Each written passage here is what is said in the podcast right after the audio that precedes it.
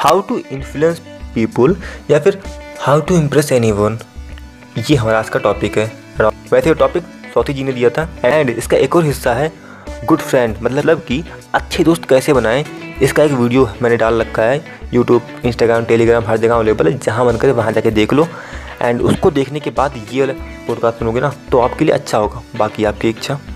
लोगों को इम्प्रेस करने के लिए बहुत सारी बातें होती हैं एंड उनमें से कुछ छोटी छोटी बातों को मैं एक्सप्लेन नहीं कर रहा हूँ। फॉर एग्जांपल, लोगों का नाम याद रखना, ठीक है, जब लोगों से बात कर रहे हो आप उसका नाम याद रखो। लोगों की बर्थडे डेट याद रखना, या फिर कोई अच्छी सी घटना घटी थी आप उसके बारे में याद रखिए। लोगों की रिस्पेक्ट कीजिए, प्लस उनके जो ओपिनियन हो अगर वो एक्सेप्ट करने के लायक हों तो उनको ओपनली एक्सेप्ट कीजिए। इस तरह की छोटी छोटी बातों को मैं एक्सप्लेन नहीं कर रहा हूँ, क्योंकि मैं उम्मीद करता हूँ कि ये बातें आपने ऑलरेडी सुनी होगी किसी न किसी वीडियो में, तो मैं इसको एक्सप्लेन नहीं कर रहा हूँ। और अगर आप इनको अप्लाई नहीं करते हो अभी तक अपने लाइफ में, तो अप्लाई कीजिए, क्योंकि ये चीज़ें return communication, audio communication and video conference हर जगह काम आती हैं। जो बताया अभी तक वो भी, और जो बताने वाला हूँ वो भी। तो चलिए, hello everyone, this is Vikas Singh, I am a software coach and with a lot of philosophy. Let's begin. Step one is be natural. अभी रिसेंटली क्या हुआ, एक बंदा मुझे मैसेज करता है कि विकास भाई आप बहुत अच्छा कर रहे हो, आपकी फ़िटनेस कमाल की है, आप बहुत अच्छा ग्रो कर रहे हो। मैं जानता हूँ यार, उससे 2 महीने से कांटेक्ट में नहीं आए हो, तुम्हें क्यों लगता है ऐसा कि मैं तुम्हारी बात को मान जाऊँगा।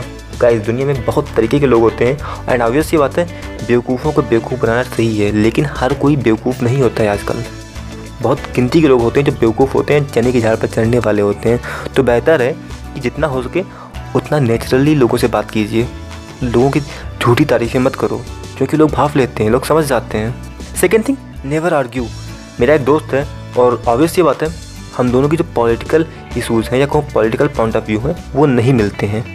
एक्चुअली हमारी दोस्ती को करीब 9 साल हो चुके हैं और हम लोग जानते हैं एक दूसरे को कि भैया हम लोग अलग अलग पार्टी को सपोर्ट करते हैं। एंड हम ये भी जानते हैं कि अगर हम इस टॉपिक पर डिबेट करते हैं उसका अंत में कंक्लूजन कुछ नहीं निकलता है भाई, चाहे किसी से भी कर लो, अक्सर कंक्लूजन यही निकलता है कि भैया तुम अपनी जगह सही हो, हम अपनी जगह सही हैं और हम अपनी बातों को नहीं बदलने वाले। तो बेहतर है इस तरह के आर्गूमेंट से बचिए। देखो यार, आर्गूमेंट से हम लोग सिर्फ एक दूसरे का दिमाग ख़राब करते हैं, टाइम वेस्ट करते हैं और कुछ नहीं। और फिर भी अगर आपको आर्गूमेंट करने की ज़रूरत पड़े तो देखो कि उस आर्गूमेंट से कितना फ़ायदा होने वाला हो। आपको अगर पॉलिटिकल लीडर बनना हो या फिर आपको लॉयर बनना हो, इस तरीके का कोई प्रोफेशन हो, तो भैया आप लड़ाई झगड़ा कीजिए, आप आर्गूमेंट कीजिए, आपके लिए अच्छा रहेगा, आपके धंधे के लिए। लेकिन अगर आपको एक नॉर्मल लाइफ जीनी हो तो प्लीज़ आर्गूमेंट मत करो। I hope you understand.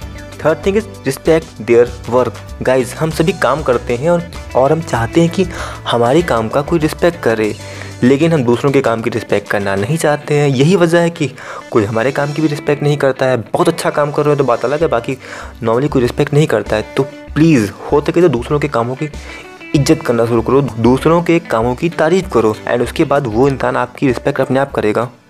और इसका सिंपल तरीका है TTT मेथड, जो कि मैंने अपने गुड फ्रेंड वाले वीडियो में डिटेल में एक्सप्लेन किया, तो मैं यहाँ नहीं कर रहा हूँ, ठीक। खैर, शॉर्ट में इसका मतलब है 10 टाइम टॉक, जिसमें आप सुनोगे ज़्यादा, बोलोगे कम।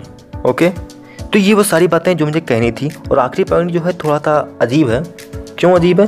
देखो, never tell anyone they are wrong. Guys, हम सभी के दिमाग में एक कहानी चल रही है, एक पिक्चर चल रही है एंड इस पिक्चर की हीरो कौन है?